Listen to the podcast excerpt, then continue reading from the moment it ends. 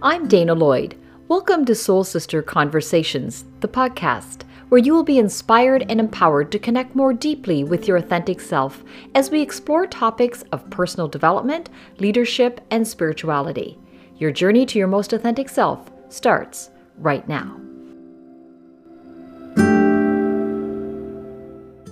If you like the kinds of things we talk about here on Soul Sister Conversations, then maybe you would enjoy being on my email list. I send out a weekly newsletter on Sunday evening with an inspirational and practical blog focused on leading well personally and or professionally. I give a book recommendation and keep people up to date on who's on the podcast. Start your week off right. Go to Dana Lloyd Leadership and get inspiration delivered to your inbox.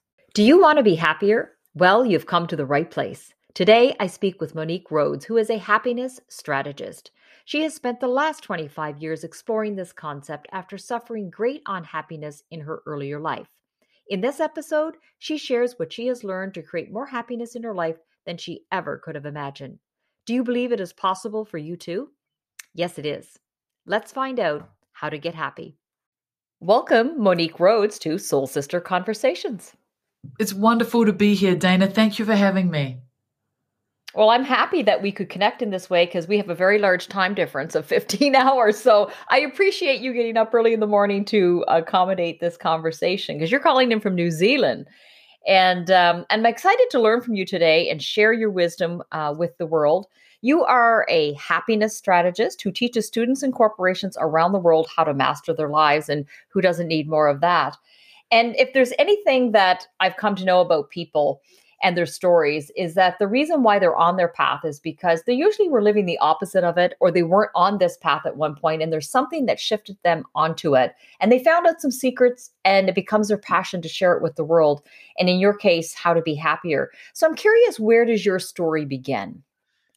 I think dana that you're completely right. There's i think that when the pain of the situation that you're in is bigger than the pain of changing, we change. And for me, I was, I grew up in this beautiful country of New Zealand that I'm home at uh, for a little bit longer at the moment.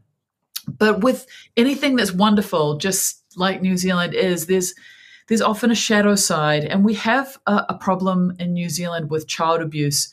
And unfortunately, I'm one of those statistics. So I think probably by the time I was uh, in my early teens, I think it would be fair to say that I was more than likely depressed. I think any 10 year old who's listening to Leonard Cohen is probably heading down a slightly depressive kind of mindset. And by the time I reached the age of 19, I was really, really struggling. And, uh, you know, my emotions were out of control. Uh, I, I just, I just couldn't really cope. And I ended up in hospital having tried to take my own life.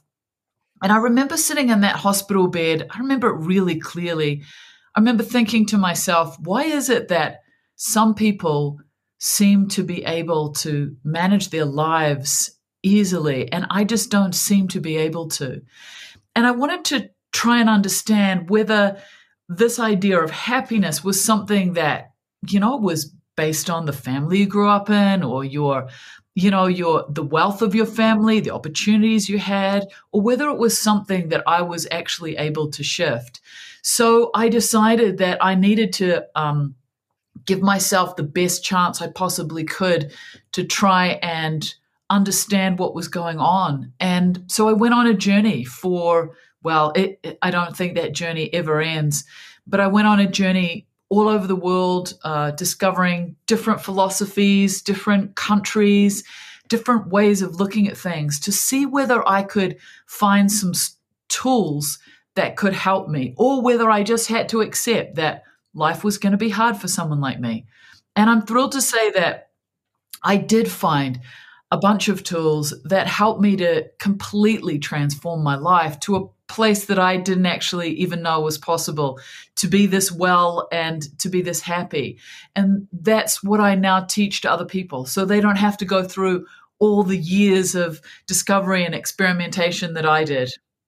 Mm. When you were lying in that hospital bed and you were thinking about this, which I think it's an amazing sort of awakening that you had at that age to think about that. Um, how did you think you were going to find out? Did you have a plan or because you, you travel all over the world. Is that was that your intention is to, to travel at were you traveling at 19 then? Yes, I just started traveling. I tell you what happened. I went, I, I didn't know what I was going to do. But I remember about a year later going um, to Thailand for the first time. And I was with a close friend of mine, and we were on this little canal boat going down these canals. And I remember looking over in the distance and seeing a man who was sitting under four bamboo sticks, and on the top was a tarpaulin.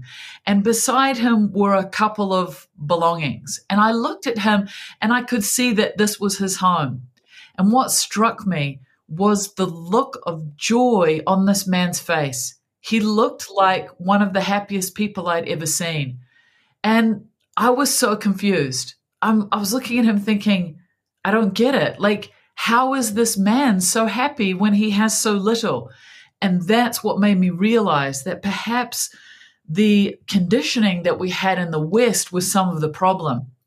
This conditioning around needing to have more, needing to have power, um, you know, wealth, money, uh, you know, all, all of these things that we try to acquire here I was seeing a man who had the happiness I was looking for, and he appeared to have nothing. So it raised a really big question for me. What was this really all about?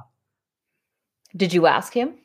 Did you have conversations? No, I had no ability to be near him. But what it did lead me to do was to spend a lot of time in Asia, particularly in India. I rode uh, my motorbike through India for four years and looking at what was the difference between a third world country and a first world country, where we could look at a third world country and see an incredible amount of poverty uh, and suffering on that level. Yet, from that perspective, looking at a first world country and possibly seeing that the psychological poverty was even more crippling than the physical poverty I was seeing in the third world countries. Mm. And what drew you to India? Because you knew there was going to be such contrast in terms of, um, you know, financial poverty and you wanted to see that or was there something else that drew you there? Because i think that's incredibly brave to ride your motorcycle all over india for four years. And how old were you at that point? Uh, this was about 10 years ago. So um, yeah it was the, the main reason that i went was that i was uh, studying a lot of buddhism and i wanted to go and see some of the sites of um, the life of the Buddha, one main particular site called Bodh Gaya, which is where the Buddha reached enlightenment. I'd been told that this place had an incredible energy, and I'm always very curious about places like this. So I decided that I wanted to go and see it. And I and I went to India really Dana thinking I wasn't going to like it. I thought that there would be a lot about India that would be very confronting for someone like me. And it was such a weird thing. It was like the moment I got there, I almost felt like I could breathe properly. It was so mm. strange. Like, I feel like there's a real connection for me with India. I know it probably seems a little cliche, you know, India, but India is so extraordinary. It draws you in and it mirrors where you're at. So if you're, um, if you're kind of tight and you can't be spacious, India will mirror that back at you. So it forces you to address yourself. It forces you to let go of concepts and ideas of the way that you think things should be. So I just loved India. And one of the things that I saw was that in a third world country like India, you don't have the ability to have the separation that you have in a first world country. In a first world country, we're separated by our ability to not have to um, rely on each other in the way that you do in a third world country. So there's a lot more community in a country like India where people have to get on with each other in a different way because they have to help each other. Whereas in the West, we can wake up in our little box and we can drive our little box to our work box and we can drive our workbox home and we can go to supermarkets where we don't even need to speak to the cashier anymore. We can do so much online and have things delivered to us. And what I think that we're doing is we're finding ourselves in a mindset of deep separation that I don't think is healthy for our mental wellness. No, I don't think it is. It's so funny because I just finished reading a few weeks ago Dan Buettner's um, Nine Lessons for Living a Longer Life. Like he studied um, uh, centenarians and how do you live to a hundred. And one of the the lessons that really st- struck me was this idea of community that you're speaking about. People who who lived long lives were with people, friends, sitting around having a chat, like daily or connecting with their family. And I think you're right. We tend to live in silos. And you're right. We can be in boxes. We can order what we want and we don't have to talk to anybody. And I don't think we recognize the damage that that's actually causing psychologically. There was an, a documentary that was done some years ago by two Australian guys, and they wanted to go on a mission to see if they could find the happiest community in the world. And they found the community that they identified as the happiest community in the world, and it was in a slum in Mumbai. And that made sense to me. You know, it wasn't that everybody had a whole bunch of the comforts that we think are going to bring us happiness. Instead, there was that feeling of acceptance, belonging, and love, which I believe drive our happinesses, happiness levels much, much higher than the physical comforts, which are just they're fleeting, you know? Like we, yeah. we find something that we think, oh, this is going to make me feel better. And it does for a moment. It does, it might even do it for a few months, but it's not lasting. And so if we're looking for a lasting happiness, we actually have to look somewhere else for it rather than externally. Yeah, absolutely. And I'm curious, once you start once you started this journey of trying to find happiness and to figure it out, at what point in your journey did you feel like you were starting to get some clarity? Like, because it takes a long time once you're, you're reading books and you're trying to accumulate all this information. I'm curious, was there a turning point or a shift where it was like aha, or was it the guy on, with the under the bamboo sticks? Yeah, there wasn't an aha moment, but there was a moment probably about 10 years in where there was a little bit of a tipping point that happened, Dana.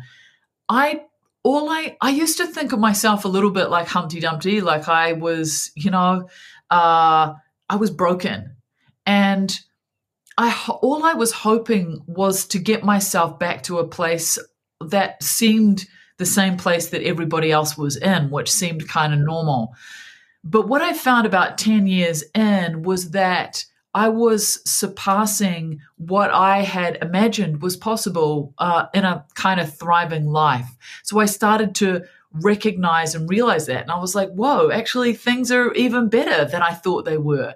And that's where, you know, these last 10, 15 years have been, have been opening that up and just going, wow, this, this idea of having an extraordinary life is actually really possible. And and like I said, now now I have, you know, a level of consistent happiness and joy in my life that I actually didn't even know was possible. So it, it would have it would have been 10 years and that I started to really see that I was making some serious progress. Hmm. And what you have went through, uh, child abuse that you refer to, um, you know, so many people have experienced, and I'm curious, how did learning about happiness, how did you frame that up so that that didn't continue to chase you and and, and destroy your happiness in your future? Uh, how, how did you move out, out of that and and to stay in the happy zone? Yes, it's a great question. I mean, I think one of the most important things for us to understand is that there's always a light and shadow to everything. And when I look at myself now and I look at my life now, I know that my my growth, my personal growth, my drive for personal growth and all of the work that I do to help other people is actually driven by what happened to me when I was a child. So mm-hmm. then the question becomes you know, how do we qualify these things as good and bad when they have two sides to them? So it was really helpful for me to look at, you know, the the situations that happened in my childhood that I frame them now, of course, as being incredibly painful and difficult, and there's there's there's no way that I can justify what happened, but I can also look at them as being my greatest teacher. They taught me compassion for others. They taught me an understanding of suffering. They taught me the skills uh, to never want to hurt another person consciously if I possibly can. They taught me how to be kinder to love more.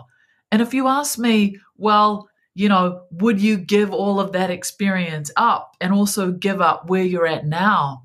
I think it would be really hard for me to give up where I am at now. So I think that that's one piece of it. And the other piece of it is to understand that, you know, the past is over, it's finished. We have to do the work. I'm not saying that we just walk away and we shut ourselves down. We have to do the work, but it's also over. So there's no point putting our past and sticking it in a backpack on our back and weighing ourselves down with it all the time. If we really understand that the present moment is the only moment that truly exists, the past is merely a figment of our biased memory, and the future hasn't happened yet, is only a figment of our imagination, then what we do is we understand that the present moment's the only moment that's real. And when we're in it, we have a choice about how we want to be. And that's how we can take charge of our life despite whatever has happened to us in the past. Does that make sense, Dana? Yeah, absolutely. And thank you for that. I mean, it's certainly a great perspective. And so many of those suffering, they bring us to our awakening um, if we can see it in, in that way. Yeah. You say we were taught lies about where happiness come from. What is the lie? Some years ago, I went to Las Vegas, which is not a place I would normally go. But I went because I wanted to see Lady Gaga doing a big band acoustic show that I'd been told was amazing. And I went and it was amazing. Here was this beautiful, wealthy, incredibly talented, extremely um, skilled and gifted performer and artist in front of me. She was getting paid $1 million a show. So she had everything that we are led to believe by our modern culture will lead us to happiness fame, wealth, um, power, you know, beauty, talent, all of it. And one of the things that struck me was when she got onto the stage partway during her show, she was so unhappy that she openly spoke about it. And I mm. think that this is the world that we live in, where we're led to believe that happiness comes from these external things that we can acquire or buy. But when we look at a lot of the people that have all of those things that we're led to believe will make us happy, we can see that there's a pattern of alcohol abuse, drug abuse, suicide, you know, early deaths. We start to see actually this may not be true. But we have a whole economy and a whole corporate structure that works around it. You know, they mm-hmm. need us to buy things to make this particular economy that we live in work. But actually, happiness isn't found outside of ourselves. Happiness is actually found inside of ourselves. And it's the mind that's the ordering principle of whether we're happy or whether we suffer. And if we were able to be taught this from a young age, it would be a game changer because it would stop us from chasing all of these things that never really give us what we're looking for. But unfortunately, you know, the world economy runs by it. So if all of us were like, maybe I don't need all these things anymore to be happy, I think there will be a lot of people unhappy that the world wasn't working quite the way they wanted it to. Mm. And you say we don't live in our homes or our clothes or even in our bodies, and we live in our minds, as you're saying. So, mastering your mind is the most important skill you could learn, and it is the only way to elevate your levels of happiness permanently. So, what role does our minds play? I think of the mind like this, Dana. You know, our mind is like a room that is full of junk and we have all the doors and the windows open. We let all sorts of stuff into our mind and we never take care of our mind on a on a real level. So if you were to be living in a room that was filled with junk and all the doors and windows were open and everything could just blow in, the rain, the storms, the wind, the dirt, it's not going to feel so good, is it?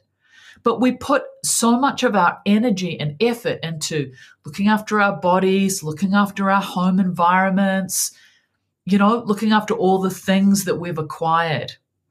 But if we think about it, the place that we're actually living in is our mind. And when was the last time we cleaned out our mind? We don't. We just fill it with information. You know, about 99% of the information that we're consuming on a daily basis is of no benefit to us at all. But we just keep piling it on in. And we wonder why we're facing this epidemic of stress, anxiety, and depression. You know, pre pandemic, the World Health Organization said that depression would be the number one health problem surpassing obesity by 2030. I'm sure that it's probably the number one health problem already. Because not only do we have information overload, but we also have distraction overload.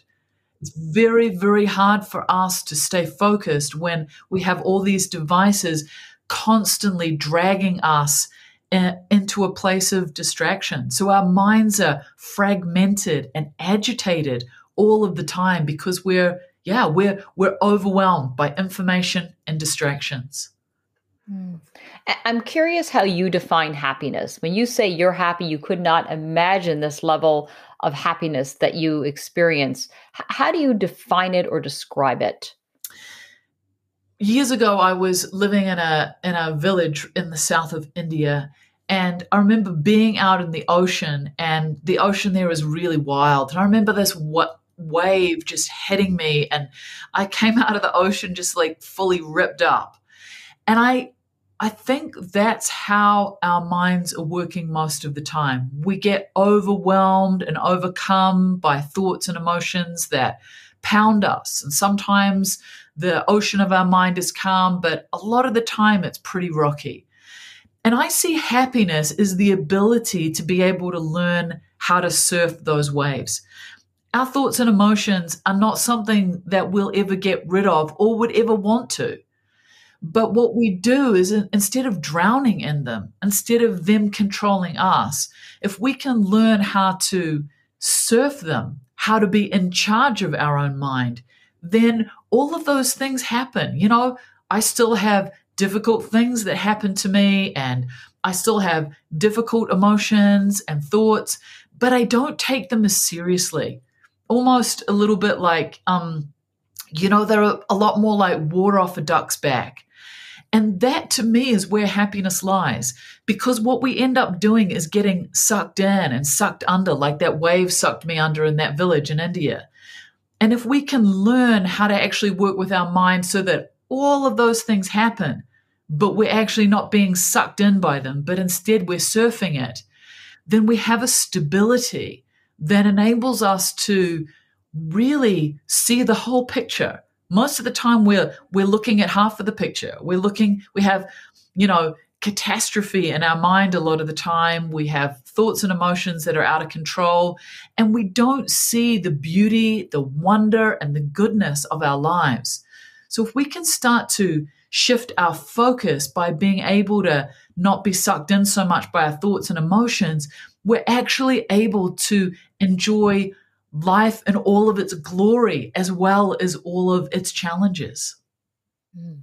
I like that analogy of surfing it. We, we we're so used to thinking of the term surfing like surfing the internet and maybe that's probably too much of the problem but i like the idea of being able to surf our thoughts and emotions because you're right we can't get away from them so how then we begin to shift away from them? How do we begin to surf it? How do we begin to manage this so that our mind doesn't control us and take us down those darker paths? I think one of the first things, Dana, is that most of us are afraid of our minds.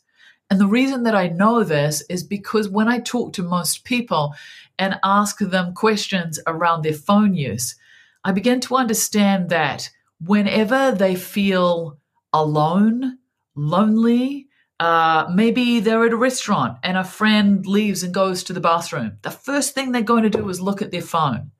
So we have a, a deep inability that has developed really since the iPhone um, came onto the market to sit with ourselves. And if we can learn how to sit with ourselves and get to know our mind, all of a sudden things begin to change. Because if we don't know our mind, then our mind will always be out of control. So by learning how to get to know our mind and start to train and tame it is our first step. And the first skill that I have to encourage everyone to do is to have a meditation practice. And it doesn't have to be long. I know for some people, they'll be like, ugh, meditation practice. meditation again. yeah, I don't want to do this. But I want to tell you, meditation doesn't have to be long. Okay. So I teach people in a, a daily 10 minute meditation practice. That's really fun and enjoyable. It doesn't have to be long to get results. But I think one of the biggest obstacles that people come up against when they hear the word meditation is they they will often say, you know, I can't do meditation. And I'll say to them, why? And they'll say, because I can't clear my mind of thoughts. And that is just a myth. If you meet anybody and they say to you words that I've heard many times before, particularly in India, oh, I just sat and did two hours of meditation and I didn't think of anything. I want to tell you that person is telling you a big fat lie. Okay. So, equally, the mind has thoughts and emotions just as the ocean has waves.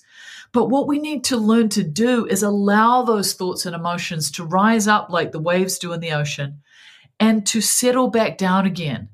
What we do, Dana, is a thought comes up and we look at it like a piece of candy and we run down a rabbit hole with it. If we can learn through the practice of meditation that thoughts and emotions are transient, they're as solid as the clouds in the sky, then what we start to learn to do is allow the thought to come, observe it, and then allow it to dissolve back into the mind. And so we do this by bringing our mind back to the present moment. So we sit there, we have an anchor, it might be the breath or whatever. It could be something that we're looking at, it could be music, and the mind goes off and we bring it back. The mind runs off with another thought, we bring it back. And that is what the practice of meditation is. So we're actually working with our thoughts rather than trying to reject them. Our thoughts actually are the dumbbells in our practice as we build this muscle of bringing ourselves back to the present moment. So when the thought comes, we can welcome it because the realization, oh, I went off with it, let me bring myself back, enables us to learn to be more and more in the present moment so that when you're having a conversation, when you're writing an email, when you're doing whatever it is, and your mind is dancing off into all those places that is causing the stress and anxiety because of that dancing mind, you're able to bring it back into the present moment. And when you do, the stress and anxiety begins to dissolve because you're not living in these two imaginary places of the past and the future. You're just here. And that's how we can enable ourselves to learn to calm the mind. And when the mind's calmer, everything starts to change. Did you get introduced to meditation in, in, in India? I didn't. I got introduced to meditation in a number of places, and I struggled with it initially uh, until I found uh, a way of meditating that worked for me, which is what I teach. So, mm. I was actually introduced to meditation first in Australia, I think. Okay. And as you began to practice this, you began to notice shifts within yourself then? It it was a, pretty much a game changer within 30 days. I really I saw I saw myself become more grounded. I saw my relationships change. I saw my comfort with myself begin to change. I saw my happiness begin to increase.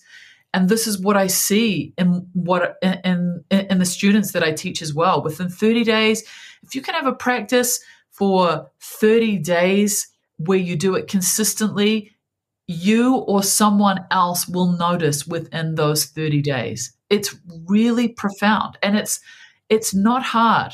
You know, it's not a hard thing to do. You only need 10 minutes every day and you will see a change within yourself. And one of the the tools that you created is actually called the 10 minute mind, which is used in public universities and colleges throughout New York City and universities around the world. So what is the 10 minute mind? This is a meditation. Yep, it's a it's a daily guided practice where I teach you how to begin this process of working with your mind. So in 10 minute increments every day, I take you through a guided practice. So something that's really important to understand, Dana, is that unfortunately we're living in a world now of experts and you have a lot of people who have maybe meditated for a very short amount of time or gone to a weekend class and are suddenly teaching meditation. If you're learning meditation, I really, really encourage you to just to make sure that you learn from someone who's qualified, someone who has uh, been studying for a long time because there's a difference between creative visualization and meditation. Like I don't take you to a stream, you know, by a by a mm. mountain, all right? This is about teaching you not to go to sleep. I'm teaching you to wake up. To wake up to yourself, to wake up to being in the present moment, to wake up to knowing who you are. Because if you can spend time with your mind and get to start to see, oh, this is where it goes to. Here are my repetitive thoughts. When someone triggers me, this is the emotion that rises up instantly in me. Then you can start to consciously begin to take control of your life because as you see those triggers that happen, you're able through the practice of meditation to see that there's a gap between the stimulus and your response. And the more you meditate, the bigger that gap becomes. And then all of those knee jerk reactions that you have that maybe you're not so proud of, they begin to slow down. And this is how you begin to have control of your life. Oh, that's interesting. So there, there being it increases the gap between the stimulus and the response. So if we're in this reactionary mode, probably fight or flight a lot of the times, um, met, the meditation is actually helping to put some distance between the two. Yeah. I mean, at the moment, I always feel like our reactions are a little bit like, you know, when someone calls us and our and our uh, phone is off and it goes to answer phone that instantly. That's how quickly we react when we're unconscious. And so by learning through meditation, you will see everything come up. You'll be, some days you'll be full of bliss and all of that. And I know that's what everyone's hoping for. What will also happen, there'll be days where you're angry, days where you're sad, days where you are like, oh my God, get me out of this. And what happens, Dana, is in our everyday life, when those kind of emotions come up, we either act on them or we reject them but whatever we do, we want them over as quickly as possible. And what meditation does is it teaches us just to stay. So mm. when we're sitting and the anger arises, we're able to sit and look at the anger without the story and look at the emotion just as it is in its purest form. And then we're able to see that we can sit with that emotion without having to reject it and without having to run down a rabbit hole with it and act out in the ways that we normally do. And most people don't know, particularly in the world right now, how to stay. They have an uncomfortable emotion and they pick up their phone or they go to their device. They'll do anything right. to distract themselves from it. But if we can learn to stay with our difficult thoughts and emotions, we begin to recognize that after a period of time, it's usually quite short, they dissolve. And so we start to become less afraid of them. And if we become less afraid of our thoughts and emotions, we're less afraid of ourselves. Mm. It makes sense. I it makes sense. It does. Is that one of the main tools that you have? Do you have other advice for finding a way to happiness? Meditation and, and, and the way that you have described it is, you know, that's I think that's pretty an incredible description and a new way of looking at it too for me. Yes. Look, I'm I'm all about strategies, so I have heaps of them. You know, lots of things that, that I do that I and things that I also do on a on a daily basis. I would definitely say that. Um, I call meditation my superpower. I would definitely think that meditation is a an absolute. You know, you really should be doing it, and you should look at you know so many of the you know, people that we admire and look up to, people who are incredibly successful, they're all doing meditation and you know having incredible results with it so it's it's a good it, there's a good reason why it's suddenly this ancient ancient practice has become popularized over the last you know really five or so years mm-hmm. but on top of that i think one of the biggest things is is really experimenting with yourself that's what i do I will try different strategies out and see do they make a difference, you know? And that's everything from the food I eat to how I set my day up to how I spend my spare time. You know, there's endless things that can shift our happiness levels. I have a course called the Happiness Baseline. That's an eight week online course that really looks at these a series of habits over eight weeks that if we work with them we can actually see such amazing shifts that I, I've got to tell you that we put thousands of people through this course and we we test them at the beginning of the course with the penn state university um, happiness inventory which is the standard test of where someone's happiness level is at.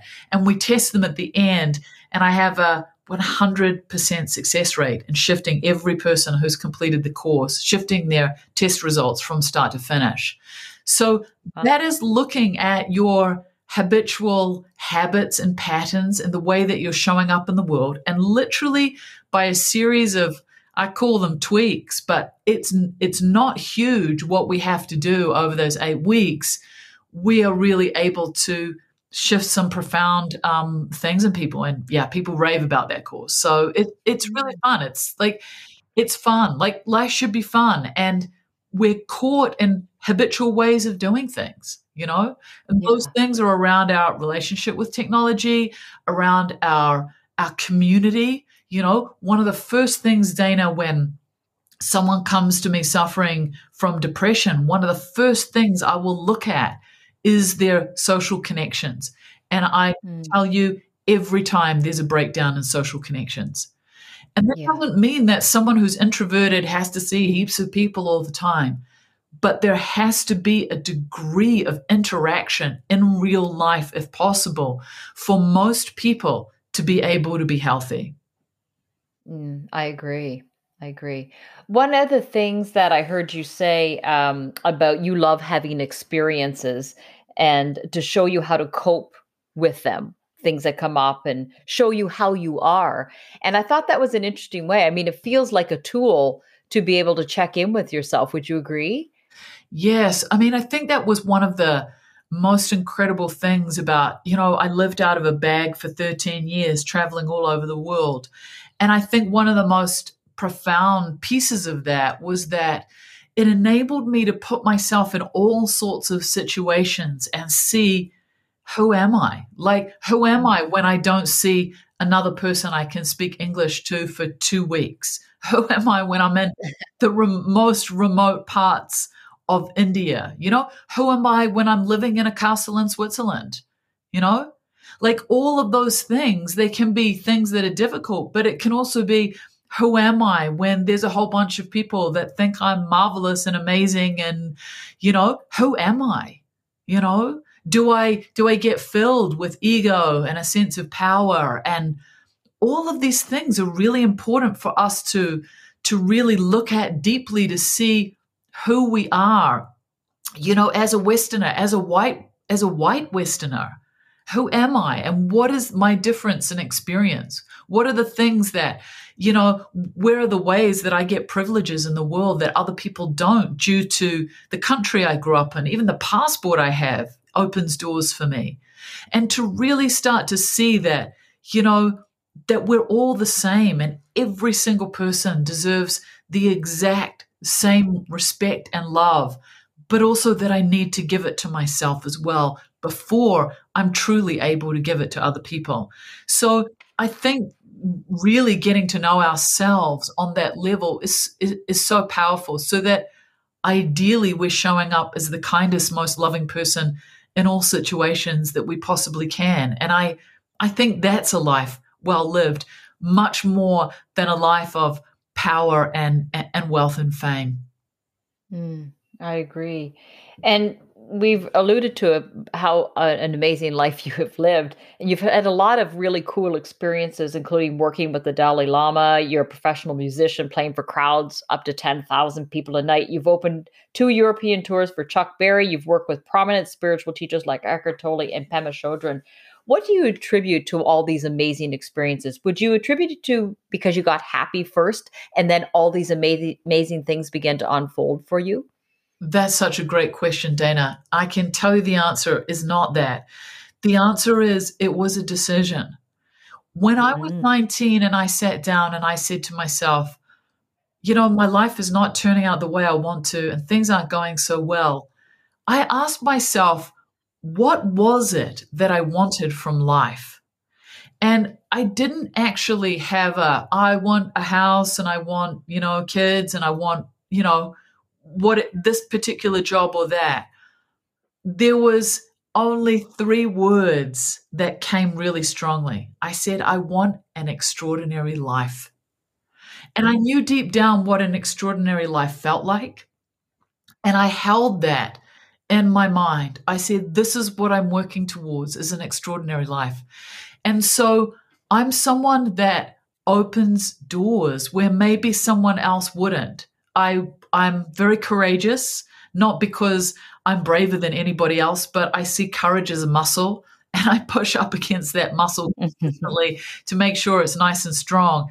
And I see the world as really magical. I think that you know, we can be very limited in our minds as to what we think could be possible. But possibility comes by being open to it and feeling that, you know, I, I, guess that why not? You know, you knock on the door and why not? Like, let's just open it. Of course, the door might close nine times in your face, but the one time that it opens can be life changing for you. So I'm someone who shamelessly opens doors and says yes to experiences and doesn't limit myself to a particular way of living or being in the world. I'm constantly learning and constantly working at keeping open to experience and people and learning and yeah, just trying new things and ways of being. So I think all of these experiences have come from that ability to be wide open to life. Mm, that's incredible. I love that statement. I want an extraordinary life. And I think you you were courageous to look for it and seek it out. Uh, because I think uh, maybe some people might think, but I can't have that. What what does that what does that mean? But you made a decision that you wanted to have that and and stepped into it and looked for opportunities. Yeah, I mean anyone can have uh, an extraordinary life if they want it there's one thing mm. that you have to do, and that is you have to be you have to learn how to get comfortable with what we would term as failure. So, if you can get yourself into a position where you can make friends with this word failure, which I don't even believe in, I don't even believe in this idea of failure, but most people will understand what I mean. You know, it's a little bit like when I go on stage, I can go out and do a, a, a really solid show, or I can do a show where I go for it. When I do a show where I go for it, I have the opportunity to really have it be an extraordinary performance. At the same time, it could go wrong. If I can get comfortable with handling that it may quite not quite go the way I want it to go, then everything opens up. But most of us kind of live in, a friend of mine calls it the warm bath. You know, we live in a place that's just, it's just warm, it's good enough, it's okay, and it feels safe there. But if mm. we can get courageous and say, well, I'm going to get comfortable with learning differently because all those failures are, they're not really failures. They're just, they're signposts. They say, mm-hmm, not this way or not that way. And if we can get comfortable with that, then failure doesn't even exist anymore. It's a little bit like a, a trampoline. You know, we might fall a little bit, but if we can be comfortable with that, we bounce back so quickly. And so I have a lot of things in my life that don't quite go the way that I want them to, but I see those as stepping stones to kind of uh, you know solving a puzzle of how to actually make something work. So i never look at it like a failure. I look at it like okay i've learned something from this and now how can i take that information to help me achieve whatever it is that i'm hoping to achieve? Mm. Yeah if we can get comfortable with failure and you're right people love the comfort zone i mean it's safe and uh but it's making me think about that about what do you need to do? What do I need to do to step into an extraordinary life? And and uh, so that that's a great takeaway. Um, I'm curious, Monique, what have been your biggest ahas around this idea of happiness? I think my biggest aha is that happiness and suffering come from my mind. And mm-hmm. looking after my mind is number one priority in my life. So, what does that look like? that looks like really being thoughtful about my relationships with things that can destabilize my mental wellness. Doesn't mean that I don't engage with them. It just means that I'm really, really thoughtful about them. Things like technology, how much time I would spend on social media, how much time I would spend watching TV or even what types of TV shows that I watch. Becoming really aware, you know, if I watch a violent film, how do I feel afterwards? Or if I watch a film that's really, or a TV show that's really disturbing, how do I feel? H- who are the people in my life that, you know, I get really energized from and spending time with them? Who are the people that I don't, and why do I continue to spend time with them? So, really looking consciously at that. But even further, Dana, to look at, I'm a big sleeper. I'm really, I've seen huge changes in my in my wellness from sleeping well. So looking at you know thoughtful practices around sleep and uh, and also around food. Um, mm. I was talking to one of my best friends the other day who was telling me we were talking about uh, why she had stopped eating wheat, and she can actually pinpoint that the consumption of wheat was creating depression in her mind. And mm. now that she's come off it, her depression has completely cleared up. So there's a whole bunch of things where, again, we go through life unconsciously without seeing um, the effects that things are having on us. And I think that if we can start to see ourselves almost like our own little lab, you know, the Dana lab or the Monique lab, mm-hmm. where we go, okay, you know, I might need seven hours sleep, you might need eight, but let's look at it. Like, let's start to look at how do I feel if I get seven hours sleep? How do I feel if I'm watching YouTube before I go to sleep? You know, how do I feel if I wake up at five o'clock rather than seven o'clock? Is there a difference?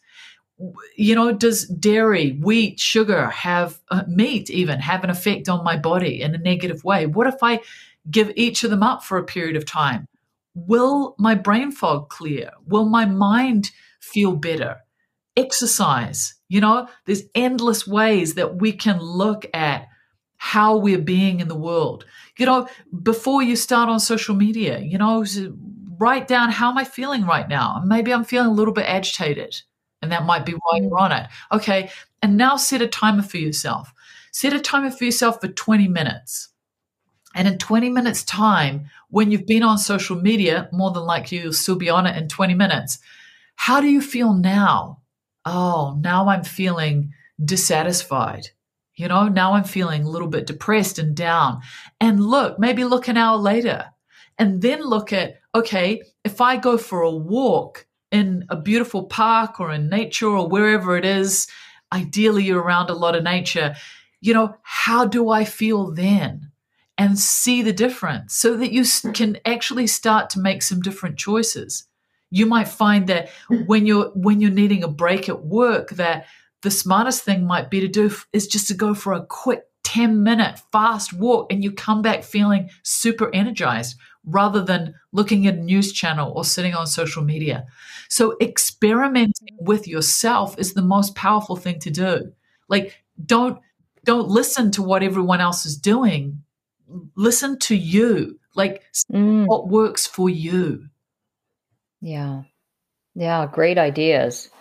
Um, I'm curious, is there anything that you wanted to say about happiness that I haven't asked you about, Monique?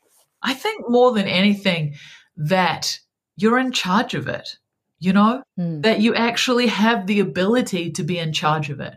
And that might seem a little bit daunting. That might seem like, I don't even know how to be in charge of it. But you are if you can learn to work with your mind.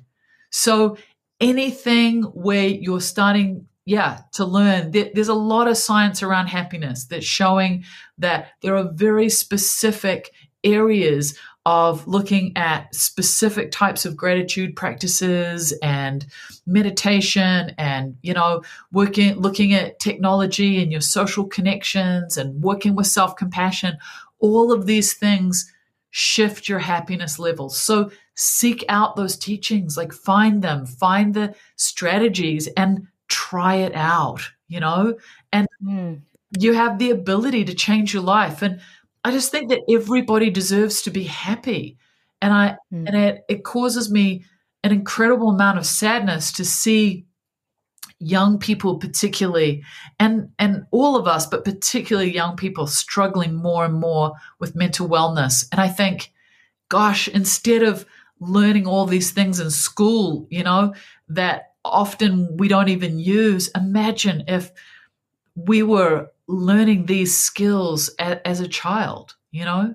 I, yeah, absolutely. You know, there's a story that they tell about the Dalai Lama when he first came to the West, and he came to the West, and you know, Tibet was a uh, is a uh, politically and culturally based around Tibetan Buddhism, and and Tibet was cut off from the rest of the world, so there was no other influences. And when the Dalai Lama uh, escaped from the Chinese invasion and came to the West, and he was first teaching in the West, his, uh, he was asked a question. And the question that he was asked was How do people in Tibet deal with low self esteem? And the story goes that he had to get his translator to explain to him in three different ways what low self esteem meant. He didn't even have an idea of this concept. And he thought this was so peculiar. He said, I don't get it. He's like, the first person that we learn to love in Tibet is ourselves. That kind of goes without saying because that was what they were taught culturally. And what it made me understand when I heard the story was that a lot of the afflictions that we suffer are things that are cultural rather than the human condition. And so the wonderful thing is is that it then gives us the ability to be able to shift them. So there's so much hope. It's not it's not that we're all suffering from stress, anxiety and depression. It's a fact of life and we have to deal with it. The mind is so movable you know, there's studies being done on people like uh, Matthieu Ricard and another guy called Mingyur Rinpoche who are who have done so much, like thousands and thousands and thousands of hours of meditation. And what they've found at UCLA, they did a lot of studies on them. The first study they did on Matthieu Ricard, who used to be the translator for the Dalai Lama, they thought that their equipment was faulty and they reset everything because the the parts of his brain that uh, showed where his happiness was was so overdeveloped in comparison to other people. That was just from meditation practice. So wow. it's actually not not only are we able to shift our mindset, but we're actually able to shift the whole structure of our brain. And I I think that's something that every single person I wish in the world was made aware of. Like it's such a game changer. Mm, it is. And I thank you for helping us change the game. I mean, it's this has been a delightful conversation and eye opening and making me. Uh, I think I might have to journal after this and go, what did I take away from that that conversation? Because um, yeah, those are some really great insight and, and great stories as well. Um, I'll end with this. You say your mission in life is to lead people toward a lifetime of happiness. And to accomplish that, you combine teachings with powerful habit changing exercises. And I encourage people to go and check out your website, moniquerhodes.com. Is that the best place for people to find all the information if they're interested in the things that we've been talking about? Absolutely, it is, Dana. Mm. Yeah, so I encourage people to go there. And I thank you for help leading my listeners toward more happiness today through this conversation. And I really appreciate you getting up early to uh, to have this conversation. Thank you, Monique. Thank you, Dana. It's been an absolute pleasure.